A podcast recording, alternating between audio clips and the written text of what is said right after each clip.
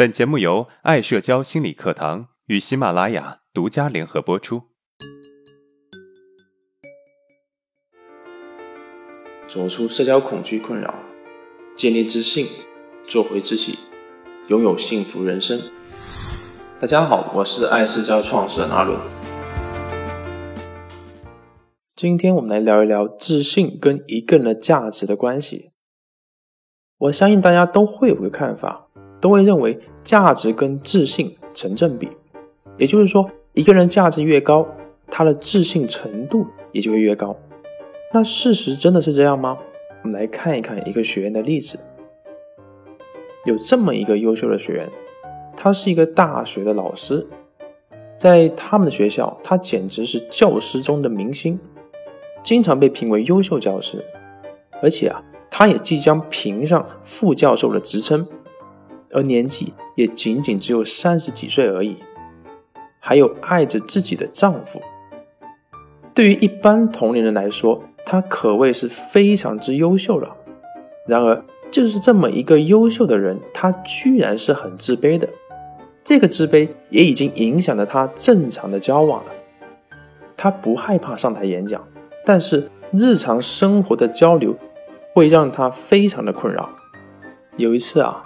他的一个学生没有打招呼，就突然之间跑到办公室问他专业的问题。突然之间的出现让他不知所措，连续的发问让他脑袋一片空白。勉强应付之后，他陷入深深的自我否定之中，导致他之后每次回到办公室都是提心吊胆的。从这个学员的反应，我们完全可以看出，一个人的价值跟自信。不一定成正比。他在讲台上表现得好的时候啊，就连校长都为他喝彩；但是状态糟糕起来，就连一个普通的小男生都应付不了。对于他来说，这是一个非常难以接受的事情，心理落差之大，常常让他半夜哭出声来。最难的是，他的家人都不理解他，觉得他是无病呻吟。就连她的丈夫也觉得她只是比较内向而已。她这么痛苦，到底是什么在影响着她呢？其实啊，在心理学里面一直存在着这么一个公式：自信等于能力除以要求。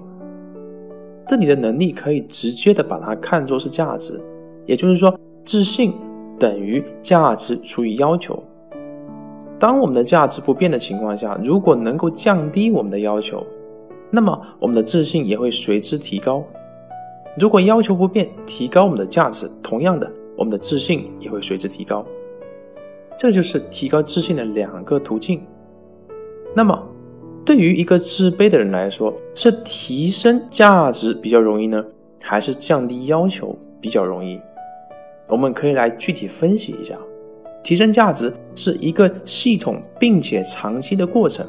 这里的价值提升不只是去提高自己的现实价值，比如我们的颜值、我们的收入、我们的社会地位，它还涉及到我们的时间，因为我们需要时间去消化它、去理解它、去内化它。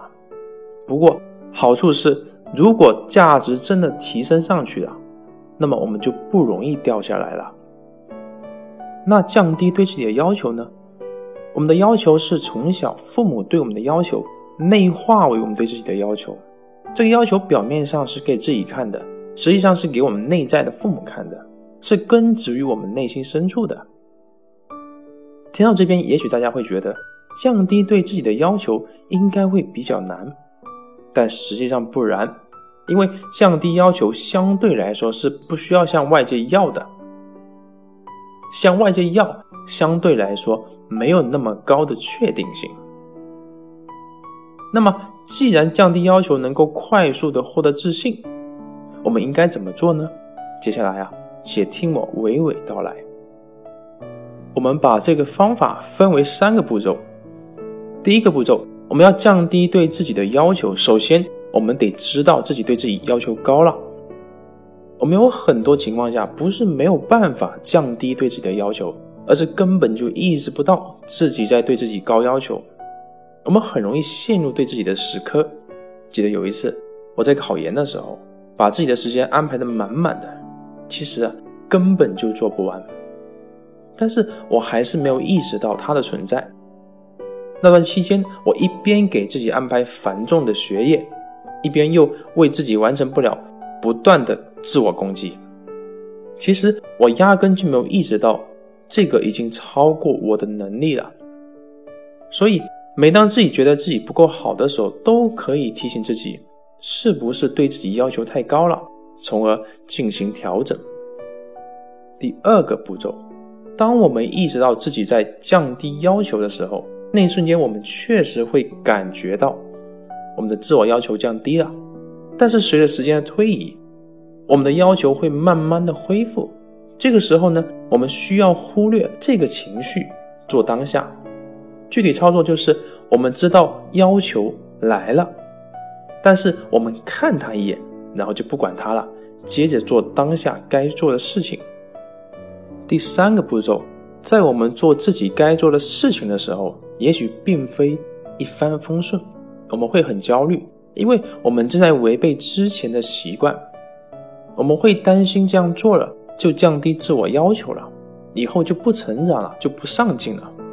这种声音啊，其实就是小时候我们的父母给我们的，长大之后内化为我们对自己的要求。当这种声音出来的时候，你只需要对自己说：“我知道这是小时候留下的身影，我知道你的存在，但是我现在不想理你，我想放过我自己，然后依然投入现在该做的事情。”如果我们在生活中能够反复的这么操作，那么我们对自己的要求也会慢慢的降低，你也能够明显的感觉到自己的自信心在慢慢的增加。好，那么我们回顾一下今天的内容。第一，心理学里面有一个自信公式：自信等于能力除以要求。我们可以把能力看作是价值，那么我们改变价值或者改变要求。都可以增加自信。第二，经过分析，降低要求会比增加价值来的简单，所以在价值不变的情况下，我们可以通过降低要求来获取自信。第三，降低要求可以分为三个步骤：第一，反复提醒；第二，坚持低要求的状态；第三，理解自己的焦虑。